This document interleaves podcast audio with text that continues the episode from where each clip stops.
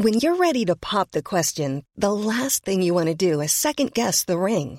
At Bluenile.com, you can design a one of a kind ring with the ease and convenience of shopping online. Choose your diamond and setting. When you find the one, you'll get it delivered right to your door. Go to Bluenile.com and use promo code LISTEN to get $50 off your purchase of $500 or more. That's code LISTEN at Bluenile.com for $50 off your purchase.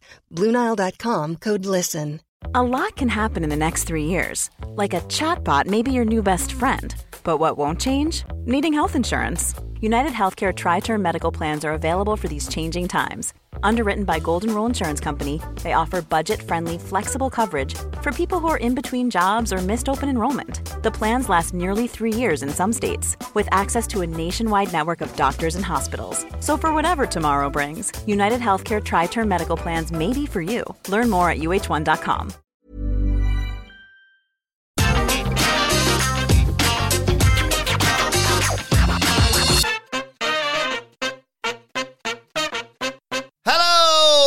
welcome to the Raw Review. I'm Adam Wilborn from What Culture, joined by the Dudley Boys of What Culture, soon to be joined by Michael Hamflett, and joined now by Michael Sidgwick to review last night's episode of WrestleMania Raw. But before we get into it, if you're a fan of this sort of thing, make sure you subscribe to What Culture Wrestling on either iTunes, Spotify, or wherever you get your podcasts from for daily wrestling podcasts where we not only review Raw, but also SmackDown, NXT 2.0, oh, oh! AEW Dynamite, AEW Rampage, pay-per-views, premium live events. We have interviews, roundtable discussions, and a roundup of the week complete with a bloody good quiz, of course, on wrestle culture. As I said, though, soon to be joined by Hamlet, joined now by Michael Sidgwick to review WrestleMania Raw. And was, was this the stupendous preview that you hoped for? Uh, no, it was a, a dire show. Pretty much as expected. A It's a dire a hospital pass, I apologise. Yeah, of course, I know it was. It was a dire show with like one good segment that's nothing you'll ever miss or have not seen before. One absolutely abysmal segment that makes just one of the long running storylines heading into WrestleMania a complete waste of time in retrospect.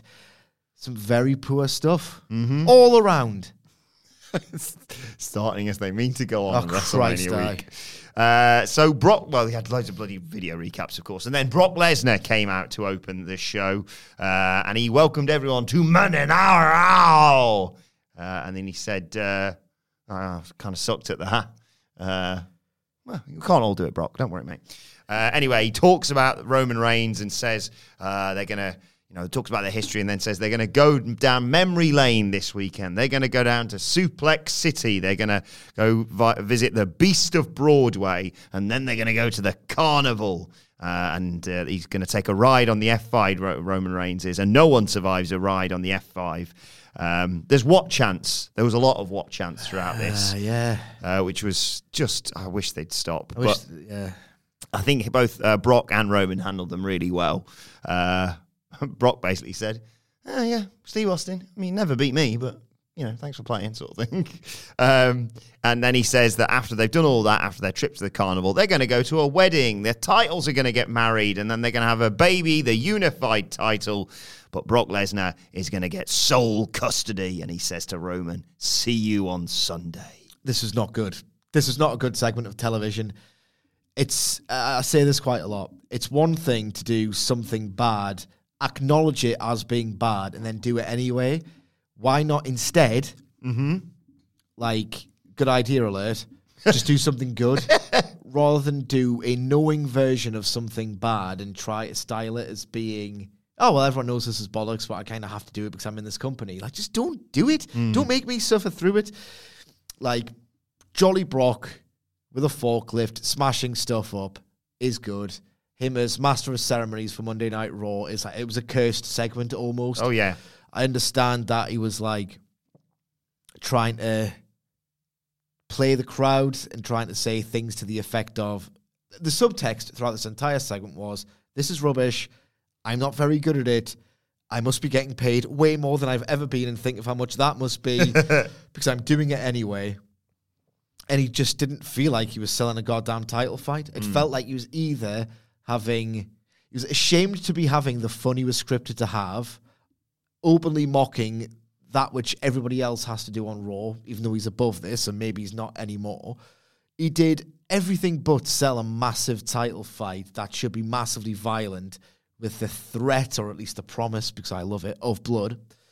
Just looked like he was just having a laugh out there. It's like, well, you're not, you're, you're days removed from what is being billed, not just as the biggest match of your career, but the biggest match in the history of WrestleMania. Hmm. That's obviously a little complete bollocks. They can't fill the stadium. It should be very, very good, even great, but it's not the biggest. But he still has to sell it like it's the biggest. And he was just having a bit of a nervous laugh. Didn't sell the match anymore for me, like. No, it's weird. It was like we were sort of debating this on the preview yesterday of like, well, you've got Brock and Roman on the show, but they can't really do anything else other than they've already done. And so they just decided, just have them both talk about it. There you go. We fulfilled the contractual ob- uh, obligement of. But why didn't Brock want to get at Roman? If he's been so intent that he wants to get his hands on Roman before WrestleMania Mm-hmm. that he's attempting to kill him, I, I in a car. Yeah. Why couldn't he do anything tonight? It was just we knew what it was before it started. It was a way to inflate a rating to get the maximum audience to watch the show. But on this evidence, Wilborn, why would I watch the show? Why would I watch the show? Uh, and then the Miz comes out and uh, they run down the, the, the, the vast card they've got for tonight. I did like the fact that they at least advertised a lot of stuff for this show. yeah, but they didn't deliver half of it, mate. No, granted, but you know, So what's the point? baby steps. it's not been going long this show.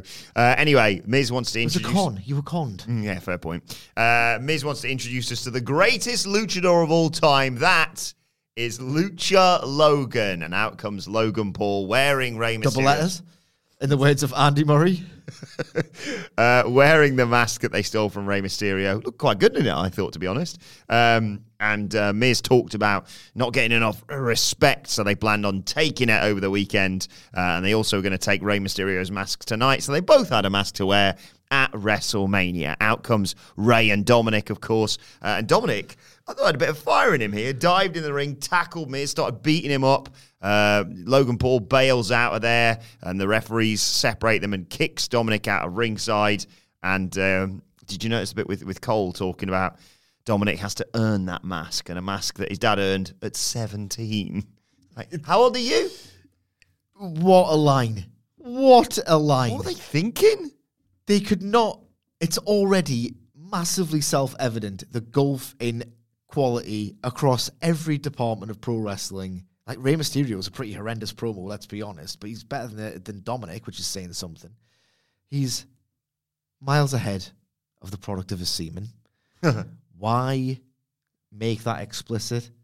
How old is Dominic? 20, this. 25. 25. 25. back, back to turn 25. So what? Eight years. Yeah, seven, eight years. Dominic could wrestle for as long as Terry Funk, Jerry Lawler, and Ric Flair and Atsushi Onita combined mm-hmm. and never be a tenth of the talent as dad is. we know this. Don't invite the comparison. Mm. What else can you do? What's his character arc? Either he becomes as good as his dad and lives up to his legacy, or he's just a useless kid. they kind of have that. Don't be. They kind of have to like put the pressure on. Like, mm. is he a diamond, or is he just a uh, lump of coal? Mm. Uh, well, we got the match I love next. how you didn't answer that. You're a very diplomatic man, Adam Indeed. Wilborn. Uh, Rey Mysterio versus The Miz with uh, Lucha Logan at ringside, but no Dominic. Obviously, as I mentioned, he got kicked out uh, early on. I mean, most of this match took up took place in the ad break. Let's be perfectly Yeah. honest. I was going to say early on, a DDT on the floor s- drops Rey. Uh, but then we take a break, and when we come back, uh, Miz is still in control, ripping at Rey's masks. Uh, but uh, Rey fights out of it and uh, manages to hit a top rope seated senton. He looks like he's tweaked his knee, so Miz goes for the slingshot powerbomb off the ropes. But uh, Rey counters it into a sunset flip. One, two, three. This was short. Mm-hmm. As you said, a lot of it took place in the commercial break. And The Miz, who's been at this for well over a decade and a half. Easy. Like well over a decade and a half, nearly two. And he's in there with Rey Mysterio, who's legitimately, not that you would know if you just started watching WWE a year ago. Then again, why would you do that?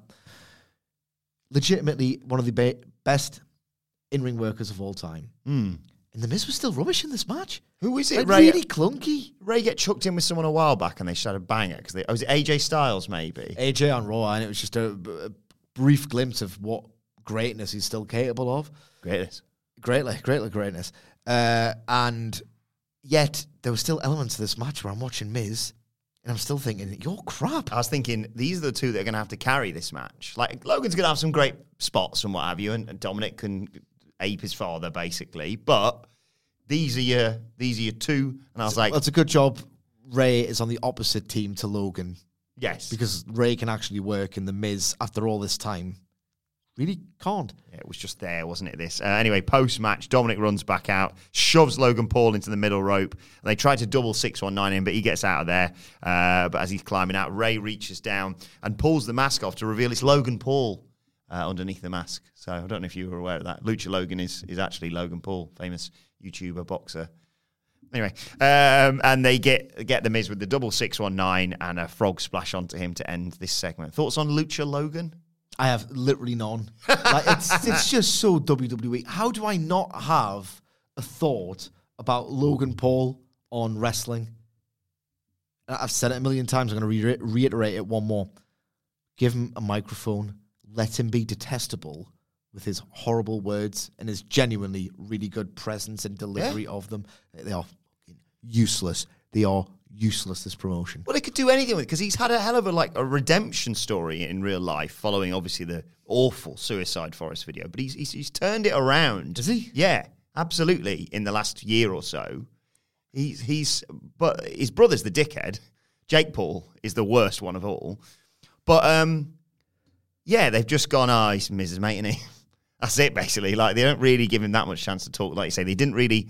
If you're going to make him heel, which I don't know why you would if you're trying to get Logan Paul's fans to watch, but I get you can't really make him a baby face because a lot of the time celebrities coming in aren't viewed that way.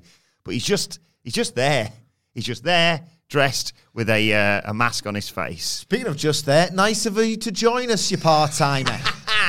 I've really been enjoying this analysis. I just everything you've said so far, I agreed with to such an extent. I've not felt the need to add any notes. How, have you how- been? how is everything?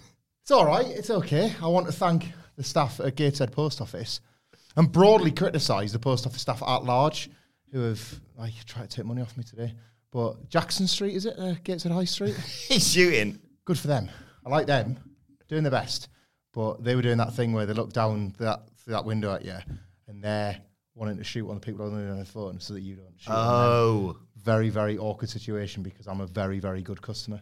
I always believe that you've just got to be as nice as possible and kill them with kindness. I would never kick off. But my heart is absolutely racing. In case that wasn't clear by the F's and others in the uh, Slack thread that I sent you. Not had anything to eat. I want to eat some feelings like you have no idea. I want to just slam my face into like a bowl of sausage rolls like a dog. a dog on hot chips at this point. I'm out of breath because I got back here as so this is terrible audio. So why don't you just go to Greggs? Oh man, I wish I had done. What do you think of this Raw? Is it as stupendous as we- we've been making it out to be so far? It's mostly terrible. You sound you sound like Shane McMahon. I feel like it. Oh, oh. You look like him too. like I really enjoyed, really enjoyed two things on this show. So when you carry on talking, I'll find out if I probably already missed one of them. Okay. Well, your thoughts on Lucha Logan quickly? Terrible. Absolutely, like a, a massive, massive disappointment. All things considered, I thought they like tracked the whole thing with kid gloves, as we suggested it might have done. Actually, like the double down. Logan Paul's an arsehole. like a complete and utter arsehole. Well, no, he's having a redemption story. I'd like to correct this. He's got this incredible redemption arc going on IRL. Th- I don't But care. most people know him, Yeah, I like you don't- say, for the, the I don't know of any of that, but like the Miz was like the smiling face of the awful Paul brothers when last year, like Kevin Owens was able to stun him for being awful. Yeah. di- I didn't quite. I was let down by this a bit. If I know that as celebrities going through a redemption, they aren't really. They are working it. Um, we saw a clip following the Lucha Logan stuff of uh, John Cena winning his first world title at WrestleMania 21 against JBL. I watched that back a while back with Ann Nicholas. A dreadful match that. Thinking, now Like, it happens. Now it no- happens. Nothing happens. You're right. It's um, It's like it's- three moves of doom, not even five. WrestleMania 21's this amazing pay per view in terms of it crowns two new champions and it draws huge as well. Angle Michaels on that one. Angle Michaels is on it. Money in the bank. Steve Austin's on the talk show. Never do that again. Beginning Um, of the streak, proper beginning of the streak Oh. where they market the fact that, oh, Christ, he's beaten a load of jabrones. Yeah. Let's do the number because that's more impressive than the opponents. Great Mania. Um, With all due respect to Kane, two, he was a jabroni. Yeah. two world champions that the likes of me and Sidgwick were 100% right about in Triple H and Bradshaw. that needed the belts off them, but weren't the people to actually pass the torch. Because they're useless at everything. stinkers against Bat- Batista and Cena. Watch the Rumble when Vince is sat on the floor. So over. They have actually made two brand new stars, and the people that have to pass the torch are complete slugs and can't do it. Like two bad matches that expose the weaknesses of the two new stars. Yeah. Triple H makes Batista go like 23 minutes or something. Oh, man. Blowing out his arse by the end. Anyway, Vimahan's coming next week. Oh, uh, and then we got uh, the, the segment we've all been looking forward to. Before we got to Seth Rollins being summoned to uh, WWE headquarters, there was a video package, which is so surreal. It's all the time Seth Rollins had failed to, to get to WrestleMania, get a spot on WrestleMania. And it added stuff of like John Knoxville going, Yeah, I'll fight WrestleMania. uh, or like Logan Paul or Pat McAfee getting spots on there. So that completely undercut their put in anyway. And then, well, what happened next was was just a, another indictment of it all. So Seth Rollins showed up at, at the HQ a couple of hours early. Uh, and then he had to wait, and it was after nine before he got in to see Vince. And he came in being all me walking into the office in the morning when people are like, all right, let's pace ourselves, shall we? We've got a long day ahead, we've got work to do. And uh, he pops his feet on the table and Vince says, Can you over to the table? Huh? Can you to the table? And he does. And uh, uh, Seth is like, Oh, okay, what are you going to do? Are you going to fine me? Are you going to you know, ban me from Raw or WrestleMania? Are you going to do it? You're fired? And uh, Vince just looked at him and went, You know, you didn't have to jump through all those hoops. You know, you're Seth Rollins. Just come and ask, and you've got a match at WrestleMania. Like, it's really easy. Uh, and he announces that Seth is going to be facing an opponent of his choosing. Huge Cody chance at this point, of course. But he's not going to know until he's in the ring. And Rollins celebrates and runs around the office and shouts at the T Rex skull and jumps on the desk, basically, and celebrates. And Vince looks heartily pissed off with him, Sidge. And, uh, well, I'm just going to let you take it from here because you've already ranted about this in the office. if the promoter legitimately cannot stand the talent, belittles and demeans the talent, thinks of their concerns as petty, destroys the process of his show, why should I give a single toss about anything on it? The idea, I get it. I'm not an imbecile. The idea is that Vince McMahon is like the endearing old baddie, if you like. like very nice, very evil. That's legitimately. that's legitimately. Legitimately. Dan Vincent. Dan Vincent. He's My wife at the time.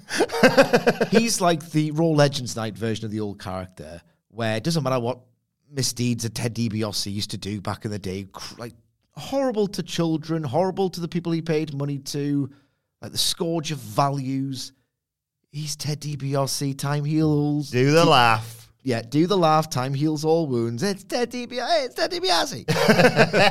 Vince McMahon's kind of that rule now, where it's like, ah, look, look what you gave us all, guys. He might have made Steve Austin's life a living hell. He might have done some stuff with Jimmy it's Vince McMahon, guys. It's you gotta love, you gotta love him, and it's You've like that. got to love. You got- but that's genuinely his rule now. It's like the endearing crank billionaire. Like that's the role he's playing. And in order to play it, he's allowed to undermine the whole process. Yeah. But like, that's a grown man acting like a clown because he saw The Dark Knight and thought, "Oh, I can do something cool with that." And then he just looks like it's an, it's anti-star building. It's the, the And you pointed this out as well this morning. Why why isn't Finn Balor or Ricochet just going, oh, can I get on the card then, seeing as I'm a champion? That's the thing. I've said this before. There are with AEW has its faults. Not many, in my opinion. But the reason why I'll always support it if it maintains this framework is that they have a system in place that makes sense. Rankings, fixtures, if you win the matches, you advance. They mean something. That is the whole purpose. Obviously, conflicts can arise, but in the grudge context, where like an MJF and CM Punk will say, "All right, well, I hate that guy," but they always say something to the effect of, "He's getting in the way of my title aspirations. I have to deal with that first. It's cake and eat it stuff." But there's It always enhances the end match because it's like, well, the, the win is going to matter as well to the winner and the loser, but it just happens they've had a feud yeah. first. In the the main grudge rivalries that happen, on like the second or third match underneath the main event of a AEW pay per view, if you go down the line here, they often the winner of that grudge match goes on to work the next pay per view in the title match, like Moxley, Full Gear, Revolution. MJF was going to have double or nothing. It was teased, but they tried to delay it for the pandemic. But there's been countless examples. Uh, CM Punk is going to do it after this revolution, for example. There are no rules to this. This is a company that demeans its stars on television, that makes them look like total clowns, laughs and mocks you and the last four weeks at least of your life for investing in this, and it laughs at the rules that they don't have. It's just how can it's a company that makes you ask questions about its plot holes and doesn't give a toss about hmm. it. Like the omens don't look good for Cody. WrestleMania is going to be amazing. It's going to be surreal. The match will be excellent. You'll be fooled for one night into thinking he's a star. It took them what seven years to make Roman Reigns do what he does next. Uh, this company's stupid, and you're an idiot if you like it very much. Pamphlet Seth Rollins is going to WrestleMania. He sure is. I mean, he- I laughed when he did the bit with the dinosaur head. Yeah. I, I, I find that character impossible to understand. I, I cannot. Do you want to know what his take on it is? On the character? What Seth Rollins was Yeah, asked. please Seth me. Rollins was asked to explain, well, what's the drip guard? Said, "Oh, what's the, what's the drip guard character all about? Get this, I am not taking the piss. This is a horse's mouth quote from Seth freaking Rollins himself.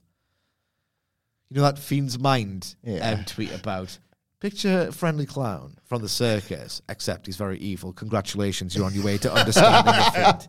It's, it's like that, but, without, but without the layers of drill esque irony. Think of the Joker Yeah. if he were a narcissist undergoing a midlife crisis. Thanks, I hate it. like that. It's, it's not, that's rubbish. He's not that, is he? But even if he was that, that'd be terrible. He's a Joker, mate. He's looking at us going, "Go on, why so serious?" Like I just, I'd sort of laughed a bit at the at him doing his best Adam freaking Wilborn, but I didn't get much out of the segment itself. Cedric, you know, Cedric's covered all the, the huge, enormous problems with this. Um, the Cody stuff is amazing. It's the, s- it's the strangest thing. This is this has become, I think, what we kind of maybe foresaw it might, which is the warped alternate universe version of the CM Punk tease, which makes sense because WWE is the warped alternate universe version of a wrestling company, which is what AEW is. So this is played, in a manner of speaking, this is played entirely to type. I, I, I despise this Vince McMahon underlings dynamic. I hated it when um, when, when Daniel Bryan and AJ Styles burst into during Money in the Bank, and it didn't even look like he was in the room with them at various points. It kind of like would cut to him for his detached reaction, and mm. then it would do the wide shot, and then you could see they were actually together. I, I- oh my god, how did we end up in here? Well, you were encouraged to like go to the top of the building where his office is based, so that's probably how you bumped through this door. Seth got one like I thought he was trying to make good something that he knew was very very bad here. I did quite like the bit where the receptionist let him in and he was, you're not Vince McMahon because he has like another assistant, Yeah. like one of them other underlings. Uh, yeah, the dinosaur head bit was quite funny. Um, it was a bit where he danced around Vince's back, and that just felt like this area, this hallowed, like, Yeah. you know, that a corridor of uncertainty is the same football that nobody normally goes between Vince and his his back. He's got a back desk and a front desk. he's not got a desk. He's got a kitchen island. That's weird as well. Like it's not the desk that you remember from the. Uh, we make movies, pal. He's mm. got himself a thing like a little island in the middle. I, I, this is what a piss poor way to arrive at an enormous match, an enormous WrestleMania match. It's it's it's not going to necessarily be as simple as Cody coming out. I don't think. Like it feels more like Mr. McMahon's chosen opponent. Feels like it's got some nonsense before you get the actual payoff. Yeah.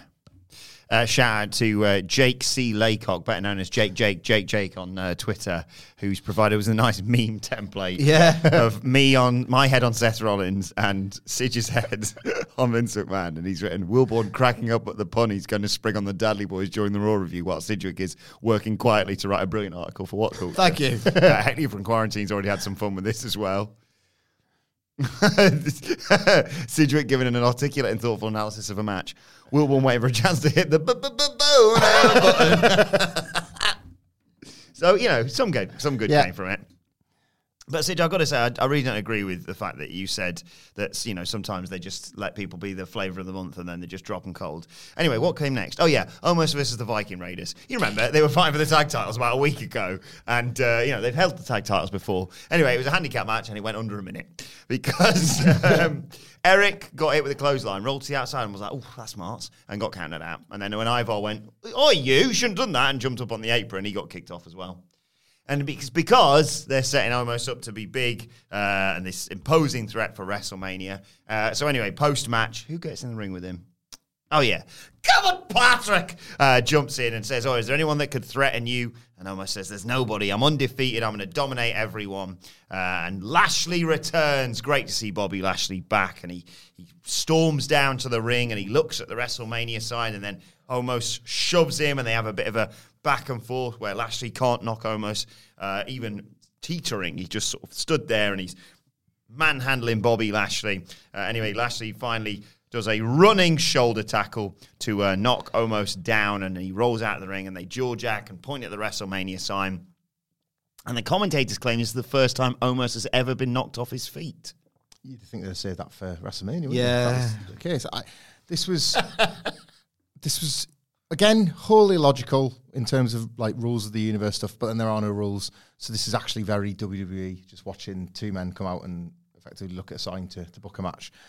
The Viking Raiders plight. It's are we all just not too tired for this? I don't give a toss. The Viking one, Raiders one of aren't- a very uh, not good guy. Weird things over on that farm. Yes. They're- if they're just thing is though, like they've they got their asses handed to them by the Usos mostly. In one case, before the match even took place, uh, that Saudi show. Like the thing, how WWE works is it doesn't work. So there will be people today worried about the, the position of the Viking Raiders as a result of this. Vince hates tag teams, so they were never going to get that far anyway. You just fix them on Monday if they want it. They'll just win. They'll beat the Dirty Dawgs next week on Raw, and Jimmy Smith will tell you they're the number one contenders, and they are. And that's it. That's how the Viking Raiders are fixed. That's how little this matters. So don't cry for them.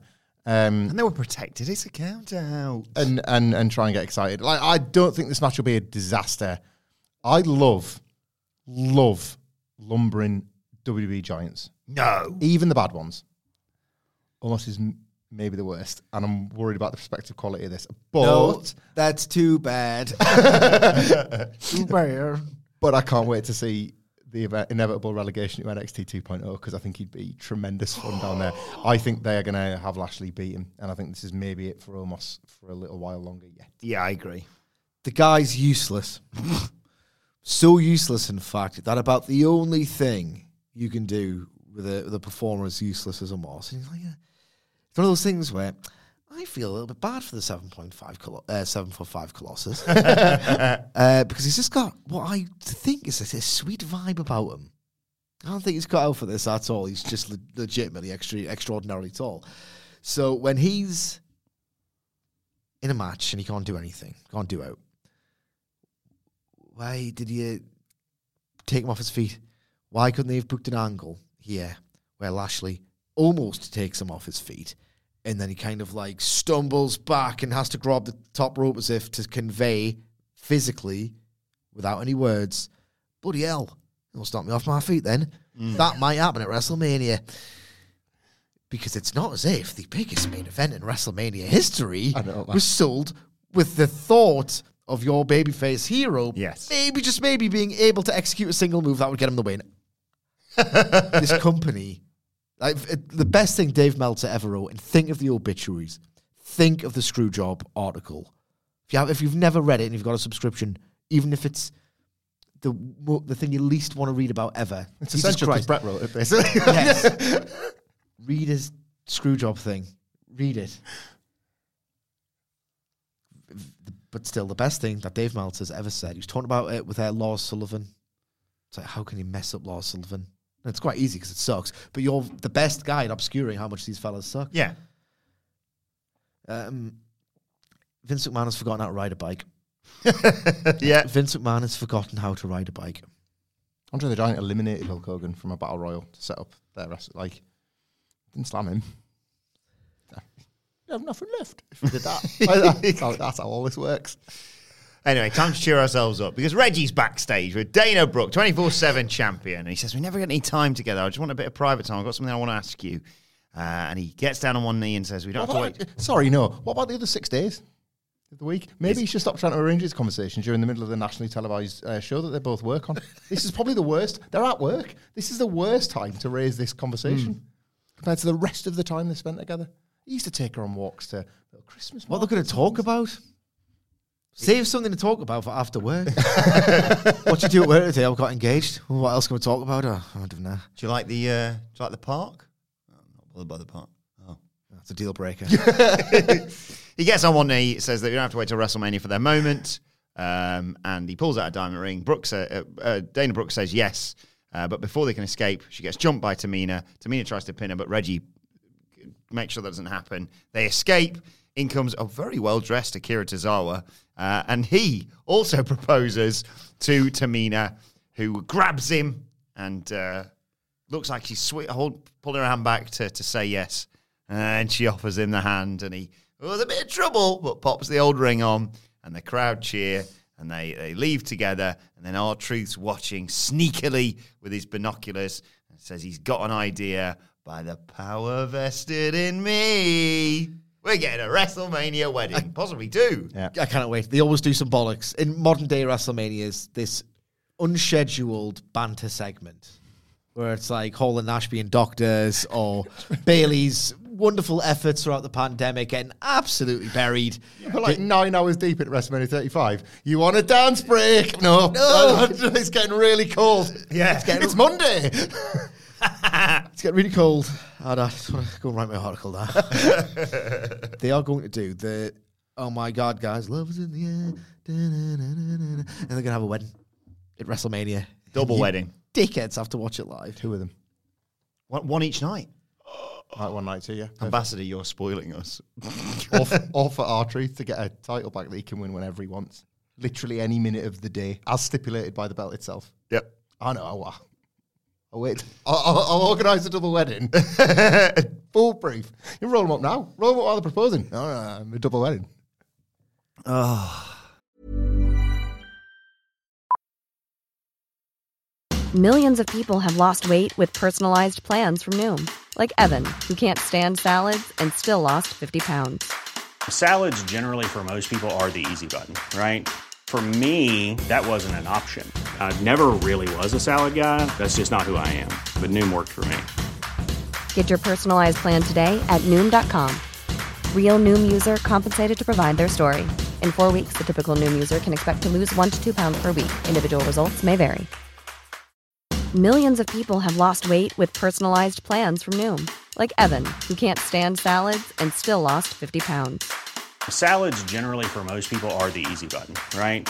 For me, that wasn't an option. I never really was a salad guy. That's just not who I am. But Noom worked for me. Get your personalized plan today at Noom.com. Real Noom user compensated to provide their story. In four weeks, the typical Noom user can expect to lose one to two pounds per week. Individual results may vary. Life is full of what ifs. Some awesome, like what if AI could fold your laundry? And some, well, less awesome, like what if you have unexpected medical costs?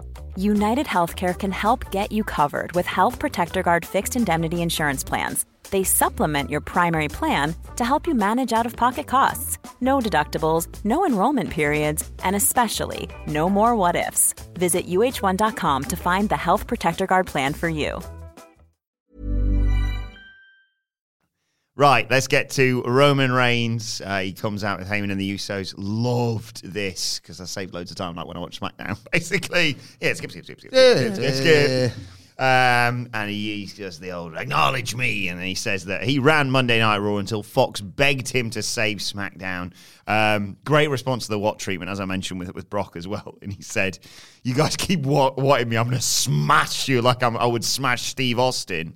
They actually stopped watching him as well by the end of the promo. What There a you go. king. Name check each from Brock and Roman for Steve Austin. Feels like it's not nothing, doesn't it? Yeah.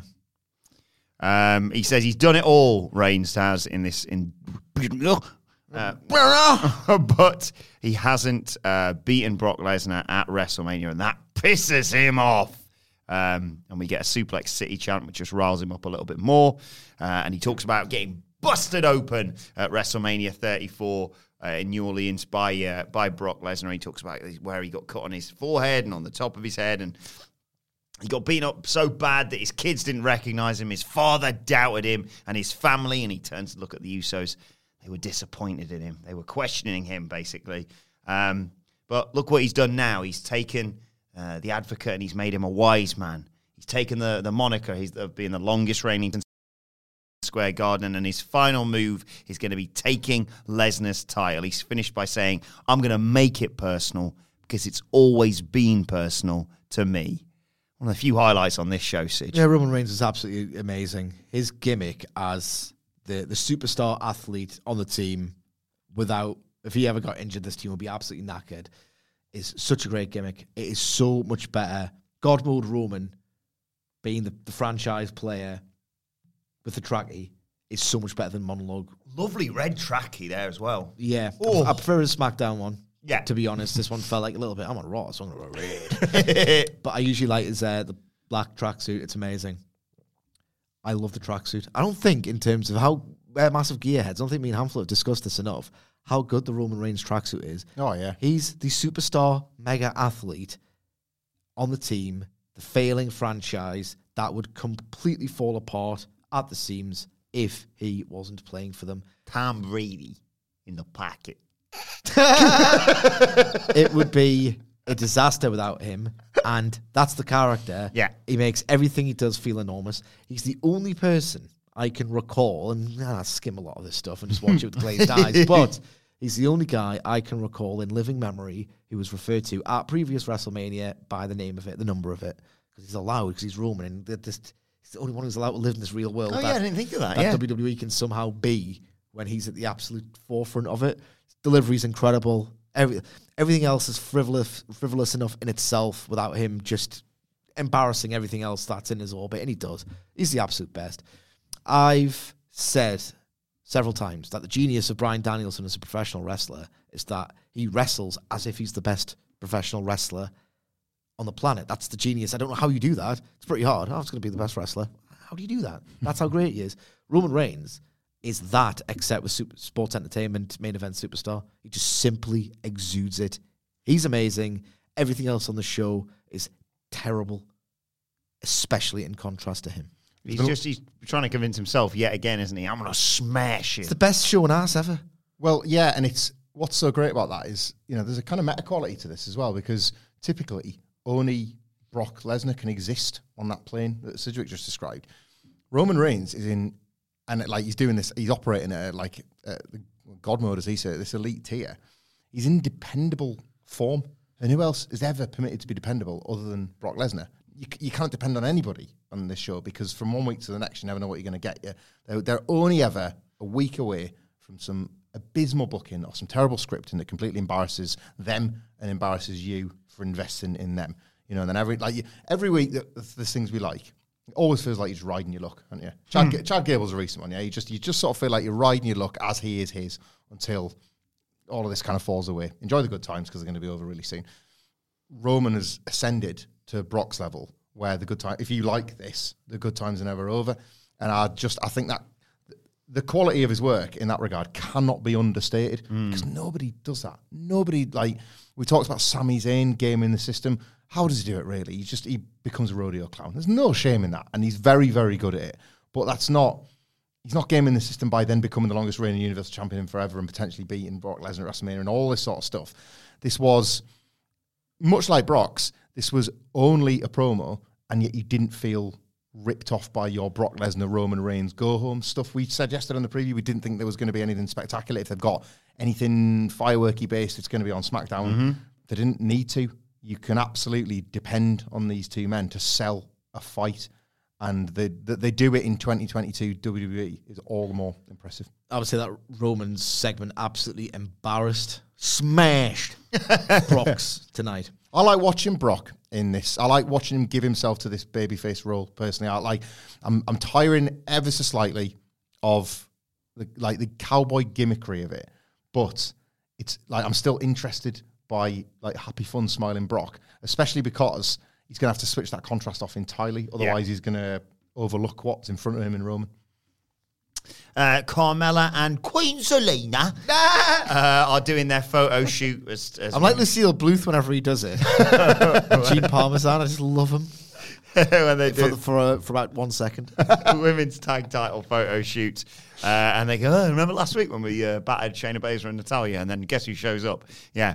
And uh, they said, oh, stay in line, follow our lead. Uh, so long as bootleg Barbie and the imposter queen get out of our way, we'll let you live long enough to see WrestleMania and then we'll take your titles. Anything you want to say about this? No, because we are running short of time, so let's just uh, crack on. Well, let's instead talk about the fact that the Steiners are going into the Hall of Fame. Can I just say right now, right? I don't want to piss on anyone's chips. Don't get excited about Scott Steiner's speech. I'm as big of a Scott Steiner guy as you'll ever meet. Scott Steiner is my Michael Hamflett's Kevin Nash. they are doing this for the sole benefit of Bron Breakker. Mm-hmm. He's going to be on his best behavior, knowing that his family, who he loves, is relying upon him to be on his best behavior. You're going to get a math promo. You're not going to get him calling Stephanie McMahon worse than and Triple H joke. You might get a slightly barbed reference. yeah, they, was it Friday night or Friday? Friday Straight after SmackDown. Lower your expectations. like so your your nephew is fighting uh what 12 hours from now be a real shame if uh Dolph Ziggler retained eh? Imagine comparing the Undertaker's skin to a Shar Pei puffy. And now for our next Hall of Fame inductee. Uh, right, you get the uh, eight-woman tag match: uh, Sasha, Naomi, Rhea Ripley, and Liv Morgan versus Natalya, Shayna Baszler, Carmella, and Queen Zelina. Um, early on, Natalya takes Liv down, tries for a sharpshooter, but gets caught with a head scissors, sent into the corner. Ripley comes in, basement drop kick Natalya. Uh, and Zelina comes in to take us to a break. When we come back, uh, Banks is just she's Sasha Banks, guys. Um, uh, she knocks Carmella down, uh, and she finally is trying to make it to the corner to make their tag to Naomi. Uh, but they've all the rest of them been knocked off the apron, and Baszler pulls Naomi off the apron. Um, so Baszler comes in and uh, puts her in a stretch muffler. But uh, all the all the gits get in an argument, and Corey Graves is there fawning over Carmella. Basically, it ends up with Zelina Vega, Zelina Vega in there, and she gets hit with a riptide. One, two, three.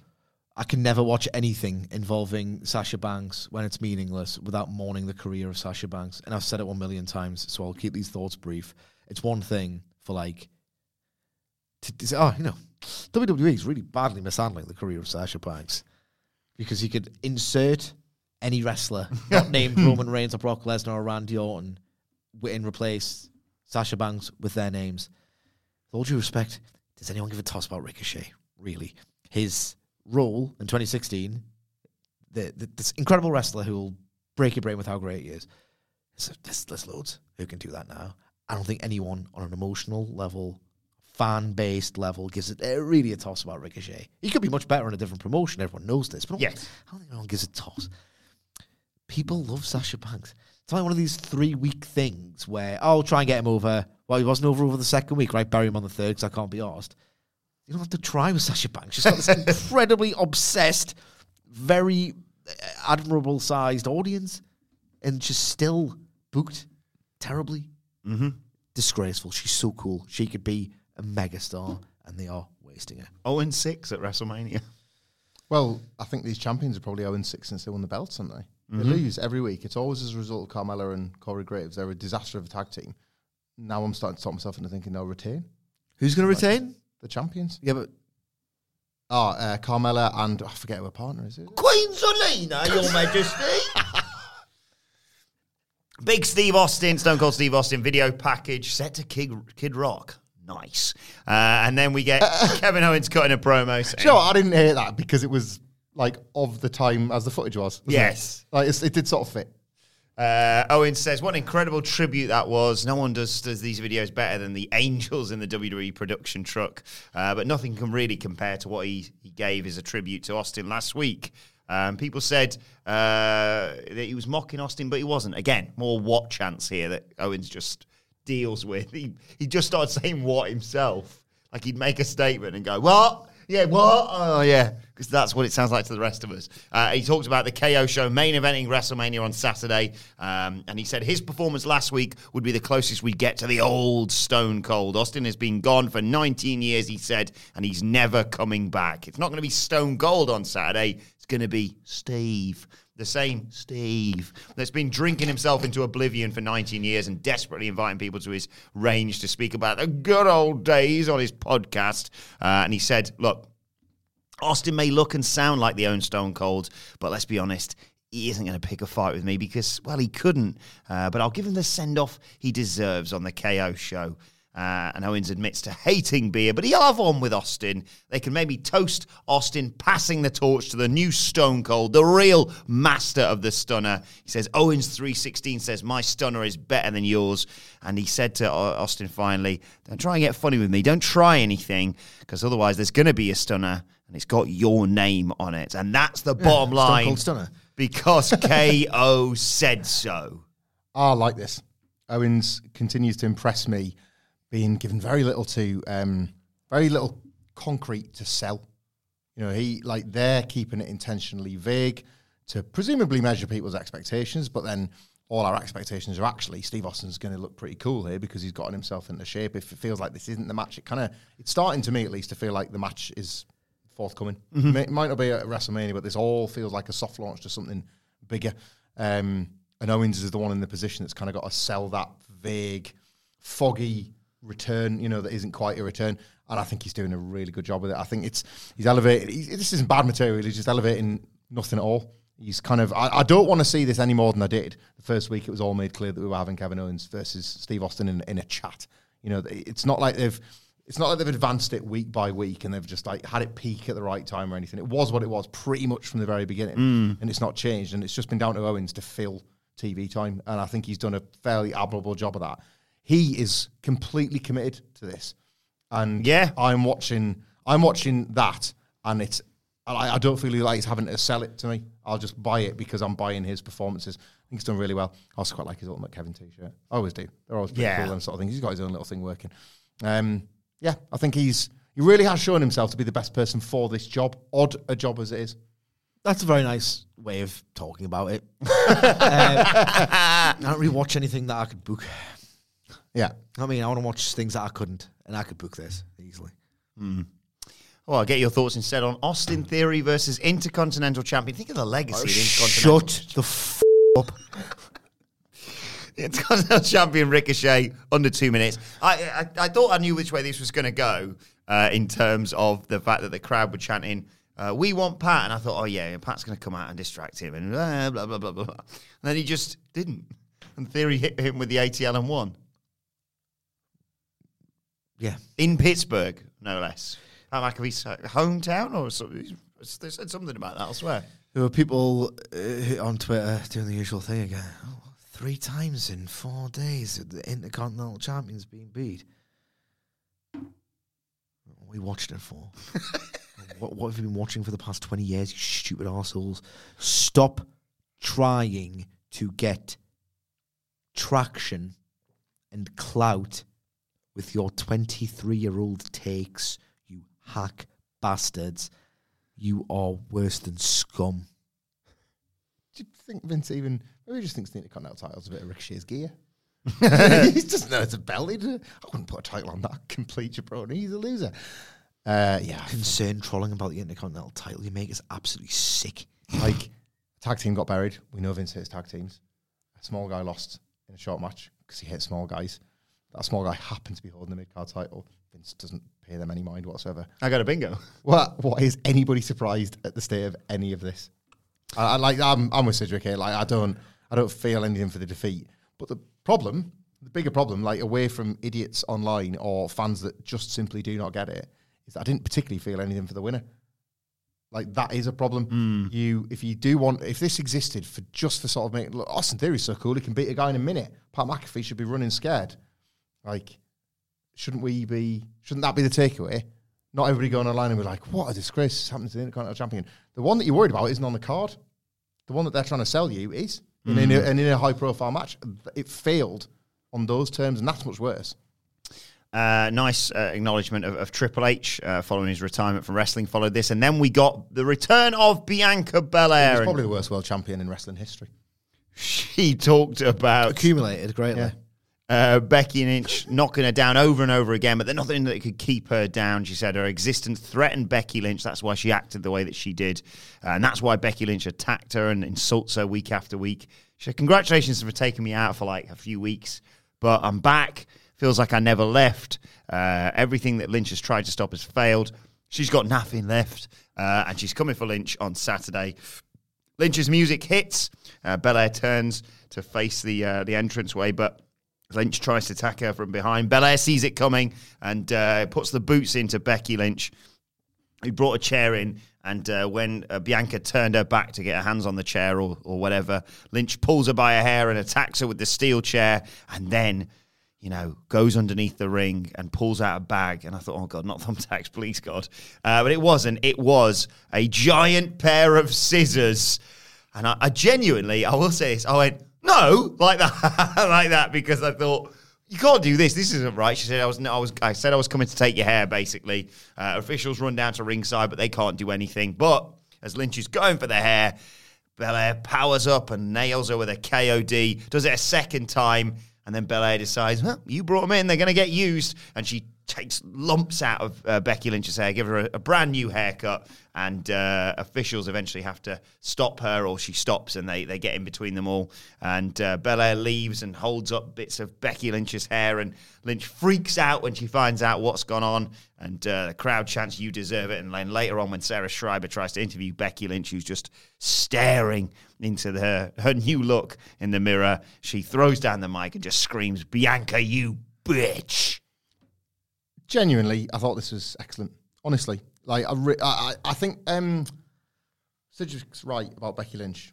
Every week is an audition for something that isn't WWE, and there's going to be more of that, by the way, because if she's not losing, like if she's not going to come out with a, like aggressively short haircut on uh, Sunday or for the Bianca Belair match, it, it, there's probably going to be follow on to this. It, there's another character coming now when she loses the title. We're going away from big time Bex and moving into something different where she's going to have to find herself. What have I become? You know, all that sort of nonsense. But I really, really like this was a go home segment with a storyline that's had various chapter points um, that peaked at exactly the right point.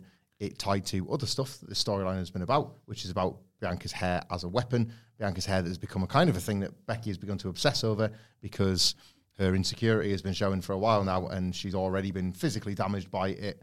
Um, without all the other worries that she actually cannot beat Bianca Belair. Bianca Belair's a super athlete, and in a fair fight, she can't get it done. They've made me successfully. They've made me forget the fact that they've kind of done all this.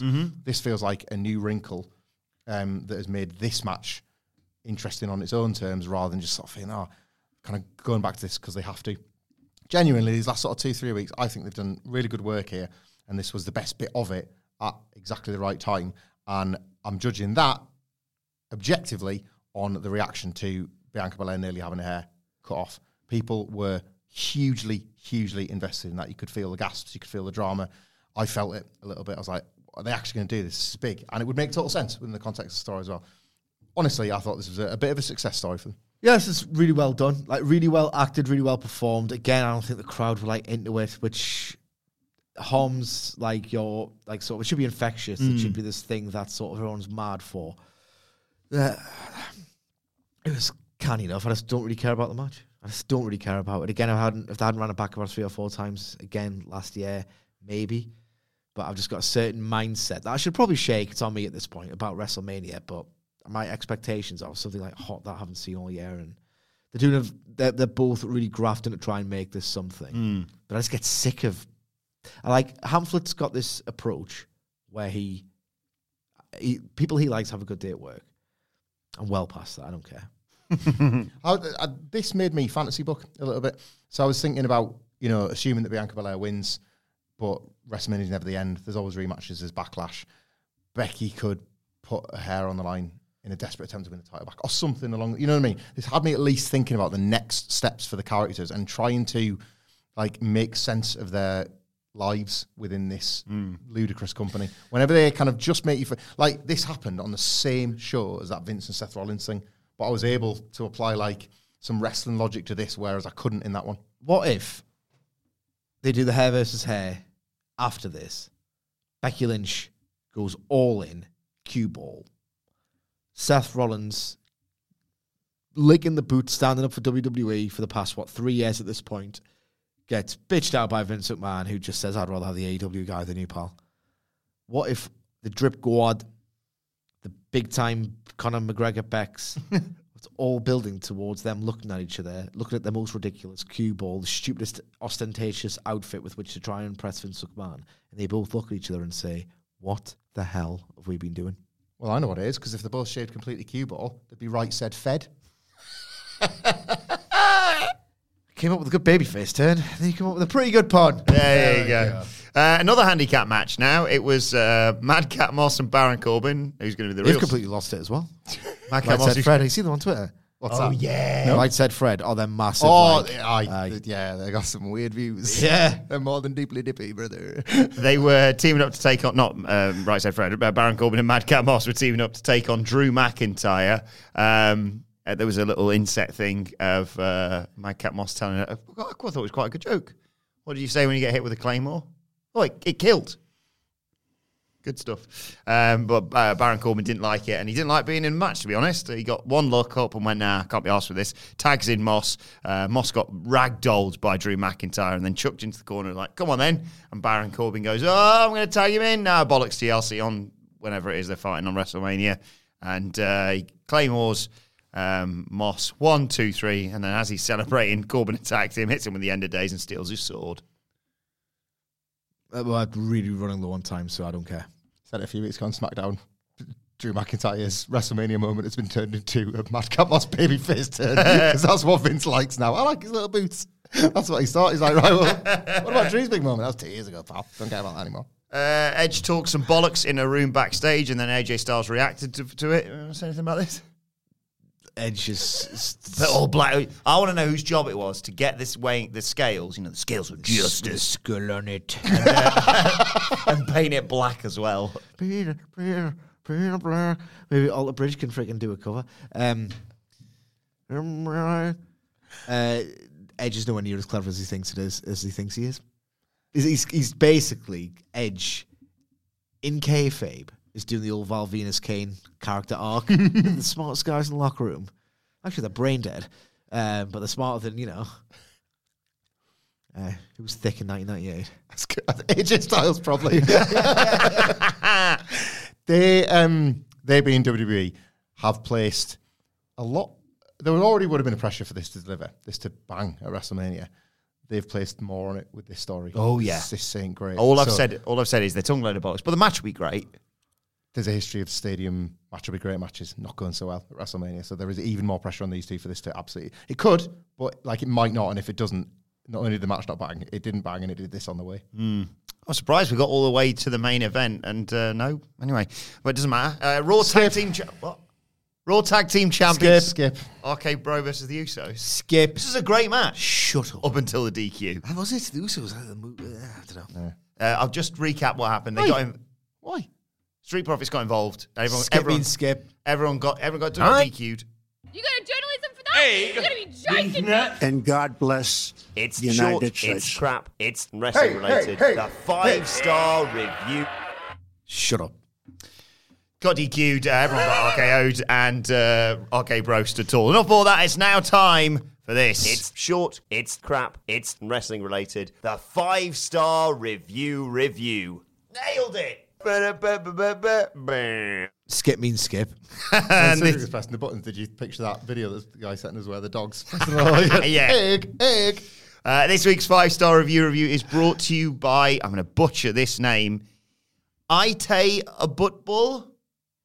Ite Abutbul? I don't know. Apologies to either Ite or Ite, uh, who writes Hello, Auburn on the boys. I've been listening daily for literally years now. Can't put into words how much this podcast means to me. Uh, you always strike the perfect balance between banter and serious analysis. Uh, right now, I'm having the Rona for the second time, and the podcast helped me pass the time in isolation.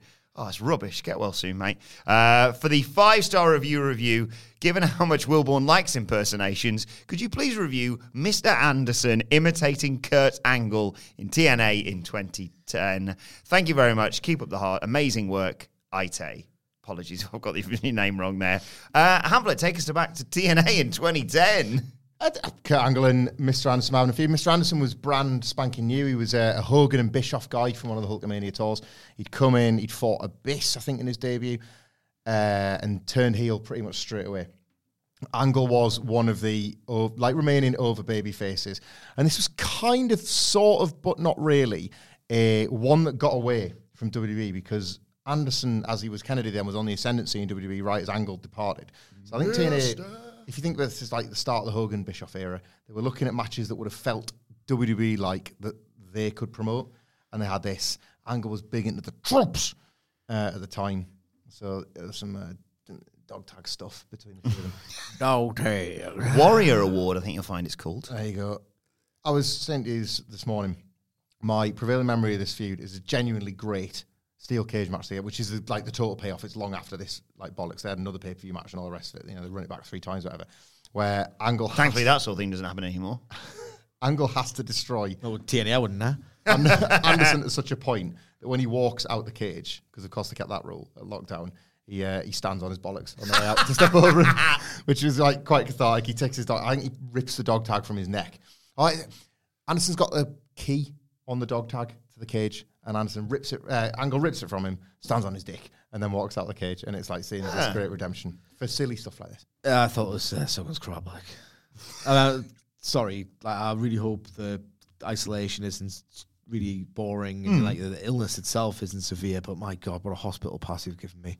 I appreciate your loyal listens, but I was watching this earlier. I'm thinking, how can I get Pat out of this? Well, this is this is short crap and wrestling related. Yeah, Uh, so Anderson makes Angle's big entrance. Uh, Mike Tenay is talking about uh, his mistreatment of Kurt Angle, and Taz just goes, "I thought it was quite funny, to be honest." So there's that, uh, and then yeah, uh, Mr. Anderson is there. He's got an Angle singlet on. Any truth to the rumor that it was Angle who gave him one of his old singlets for this? Do you reckon that could be the case? I, I mean, you'd assume so. Hmm. That's the. It's actually his clothes. it wasn't even my clothes. Who did if not? He's got an Angle singlet on, uh, a fake gold medal with the word "winner" written on it. it'd be very TNA to not just simply use that money saving move. Yeah. Let's get a new one. Uh, so he's got uh, an angle singlet on, fake gold medal with the word winner written on it, like you win at the fair. Uh, a baking tray with the word loser written on it, I think to represent the Warrior Award.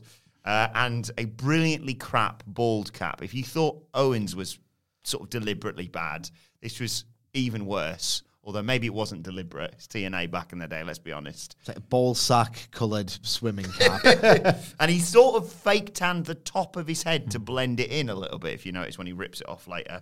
Um, so he does all of Kurt's shtick. It's real. It's damn real. Uh, and then he says, "Oh yeah," and he's he's he walks out with the the mouth guard on that Kurt Angle wears, pulling a face that can only be described as like dope, just a bit of a dopey face.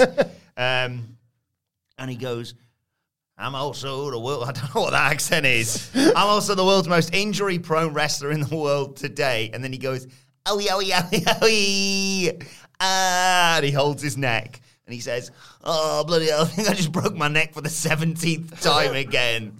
One time I broke my neck when I was tying my shoe. Then another time I broke my neck when I was walking my dog. And then one time I was taking a dump and I pushed too hard. Not only did I get hemis, but I also broke my freaking neck. And then this one time, I was drinking a yoo-hoo and I broke my neck. And then this one time at band camp, American Pie It's a. Cartman American Pie. What, what are you doing? An American Pie. What year is it was American Pie? 1999. 99. So I want 11 see years. with my dad. Funny story. He was what a nice bloke. I think you know you want a bit of teen movie hijinks. Uh, like six months after Capital Carnage. I legitimately had an ingrown toenail, and I was recovering doing nail care. Yeah, Hmm. it's one of the most important things you can ever do in your life. If you cut too deep, and if you just pretend that this horrible thing hasn't happened, and you've got an ingrown toenail, sometimes the injection to numb the toe, which itself is incredibly painful. It's just a needle in bone in your big toe. Oh. Sometimes it'll retake and numb the toe, and you can feel them cut out your entire big toenail. Oh, no. Every step of the way. It's the worst thing. I'd rather, honestly. Ooh, what am I going to commit to here? I'd rather do a lot of things than live through that again. Oh. It hurt so much that I couldn't walk. I couldn't. I'm sure they botched it, Doctor Penrice. Uh, I think it was Elvis Element, and uh, I couldn't do anything. Like in school, year nine. You know what year nine's like? The stamp on your feet. Oh, I yeah. took, I took a few That's an days. ideal time for that. Yeah, Whenever so we just- had like vaccinations, just like right dead arm days. Yeah. So I didn't want to get that damaged again. So my, I was like, Dad, I'm really bored, but I can't go to school. And I was like, what's some of his shoes? Because like you can't wear tight shoes. He took to see American Pie at the cinema. His thoughts on the, sh- on the film? Oh, it's great, that's one. It's the same as like Eugene Levy. I'll not tell your mother. Uh, and then he, he says, uh, "Right, we got some serious stuff to talk about." He says, "Mr. Anderson." Why is Tom Champa now? I don't know. It's old, old man angle. and he does a sort of lip wobble. like, Mr. Anderson, you son of a bitch. You carved up my forehead with this piece of crap around my neck. Which, by the way, folks, I know y'all know it. I don't really give a damn about the troops. I could care less about those soldiers over in Iraq, and they're except for the fact that obviously these are just uh, Universal Studios people, aren't they? Yeah, they're not paying customers. They're not. They just they're just there, you know, and they react if someone gets clobbered. They, hey, or whatever. So he's slagging off the troops, which is like the cheapest of cheap heat. So they pan the audience. And it was like, boo. And this one guy's just like, blah, like that. He's just like, I'm going to be on camera. Blah. This is right around the time, if you remember, when Bischoff and Hogan came out before that pay per view and bollocked the people into. Remember that you've taken a ticket to be the cast of a TV show today, so we would like you to react. What they wanted to do was hold up applause and B signs if they could have got away with it. They couldn't. Video footage of them basically telling them off, react better, react how we want. Uh, and he says, It's all just a ploy to get your sympathy, uh, for me to make you guys feel and think that I'm a real swell guy. Uh, oh, it's real. It's damn real. And then Angle comes out with the highest waisted trousers I've ever seen him wear. They were like up around his tits, basically. Uh, and Anderson's like, oh, here we go. And uh, Angle gets in, and Angle just gets them through the ropes. It was so bloody by the numbers sometimes in TNA. Angle gets in through the ropes, and you know you have to duck to get through the, the top and middle ropes. He just stands in that same stance, like he's got through the ropes, lets Anderson punch him three times, and then goes, Right, my turn. And then just clobbers him, and Anderson does his ridiculous bumping all over the place, and he, he has to he has to bail out to ringside, and uh, Angle goes after him. At which point, Anderson chucks a beer in his face, to which Tenay just says, "Liquid in his face there." Uh, and uh, that blinds Angle, and he gets chucked back in the ring. And then Anderson, a bit like, I don't you two will know more about this than I do.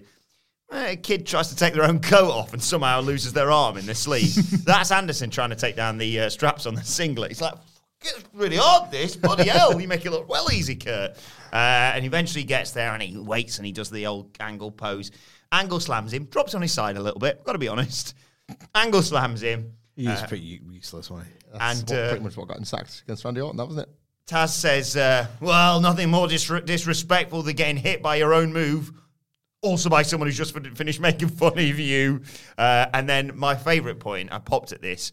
Uh, Ang- Anderson removes the ball cap, and oh my god, it's that's Mr. Anderson. uh, and he, he like like a rubber band, he flicks it at Angle's face, and I think that's the most effective part of the whole thing.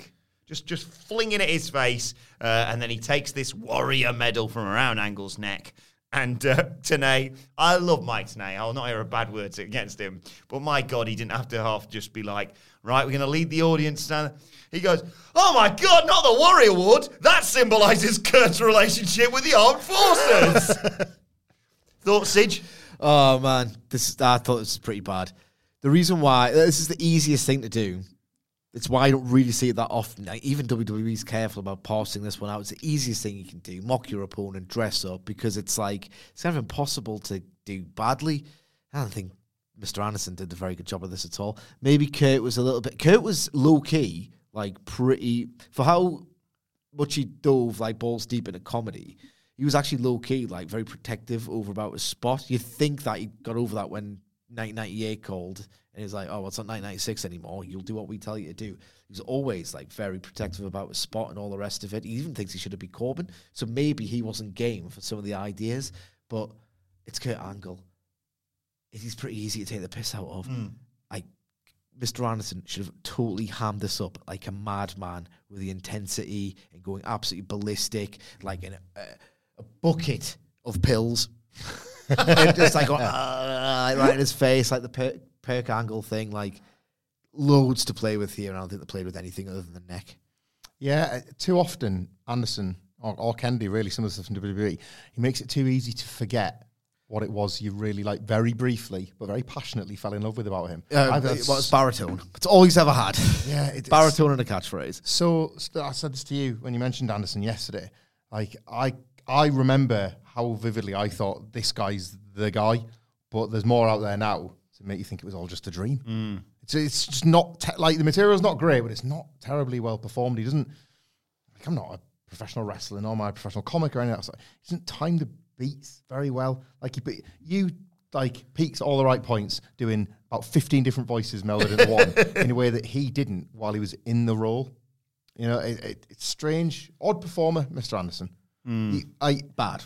On his day, like quite remarkable. But that day was maybe once in 2007, WrestleMania 23. Maybe, maybe that was the one day. Uh, so to conclude, we go to the comment section. Once again, this does not reflect the views of myself, the Dudley Boys, or anyone at What Culture Wrestling. Um, a mixed bag here, I think it's fair to say. Tyler Lowther writes, Mr. Anderson is the most entertaining person in wrestling today. I see him taking Ric Flair's spot. How's that coming along? Not well. He was another Rock Austin pre LA Night, wasn't he? He was, I. But Ric Flair's doing nothing, so maybe he's right. Yeah. Um, Doc the Metal Freak, I've got a little game for us to play here, writes, I'm not an Angle fan. I think he's as overhyped in TNA as Goldberg was in WCW. But I don't think I've laughed this hard since when, uh, what, how many years ago? 12 years ago. This. Ooh. Mae Young give birth to a hand. Good guess. Mr. Anderson did the Green Bay plunge on Hornswoggle off a ladder. Don't think I've laughed, spelt L A F F E D, by the way. Don't think I've laughed this hard since I saw DX parody the Nation of Domination. Classic. Yeah, should have seen that one coming, shouldn't we? Um, right. Uh, some of them are just people just uh, bonkers, like at TNA stands in here. Mig- Migedro writes.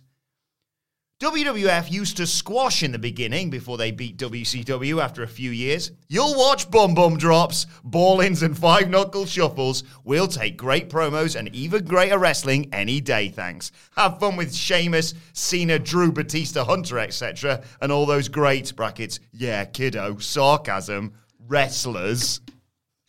I love it's rare, like because we see a lot of you know uh, uh, Vincels and, and uh, fans of AEW, AEW sexuals. Yeah, going back and forth. But it's I've, not seen one of these in a while. It's nice to see them in, in the wild, so to speak. Oh my God, they still exist. Like, You take Sheamus, Cena, Drew, Batista, and Hunter. Okay. Like, I'm not saying I'm the biggest fan of all of them, but how many combined world titles have they all got? Yeah, that, it's it, it's easy to forget that there was people that were zealots for TNA because like it, TNA never rewarded that amount of thing with AEW at the moment is it's constantly rewarding people's passionate like love for it and loyalty towards it.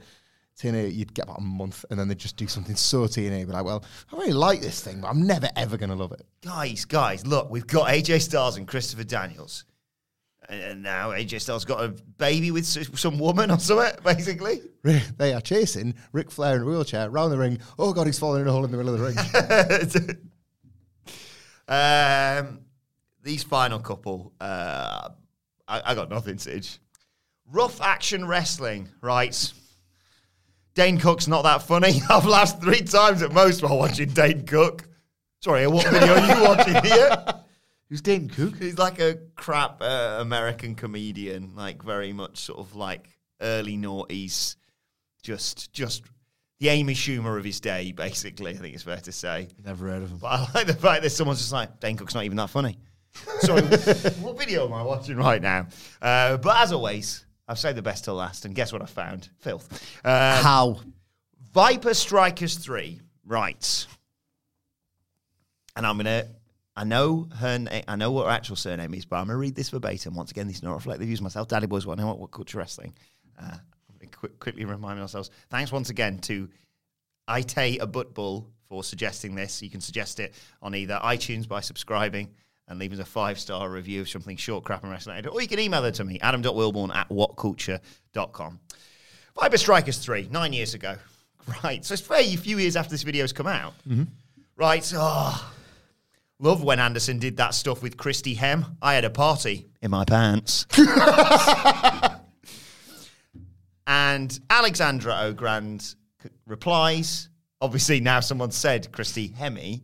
Um, he's, he's felt like he needs to add to this conversation. And I know normally I do the gimmick of like, oh, he's talking about his cat, Sige. You, you're going to have to explain this to me, right? Okay. So, love when Anderson did that stuff with Christy Hem. I had a party in my pants. Alexandra O'Grand writes, That chick makes hell look like the North Pole. What? I just. Like hotter than hell. but there's not the North. so I just. She's that chick cool down hell. What? Just like the- She's literally hotter than hell. right. The weirdest command is the weirdest. Oh spelling. yeah, yeah, it's absolutely deranged. Greatly deranged. Well, uh, let us know if you had a pot in your pants. Uh, listen to this podcast on Twitter at What Culture WWE. Don't.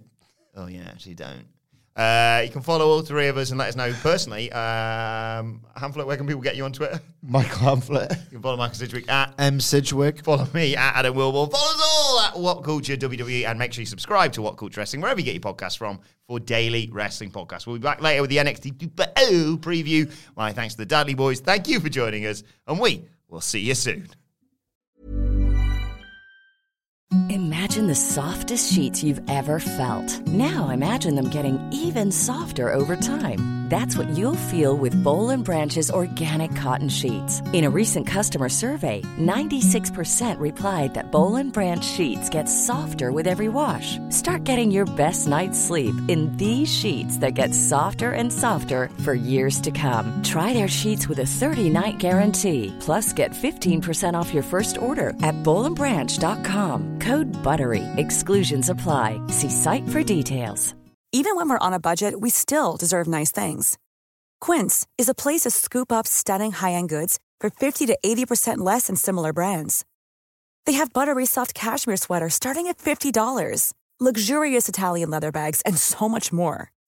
Plus, Quince only works with factories that use safe, ethical, and responsible manufacturing. Get the high-end goods you'll love without the high price tag with Quince.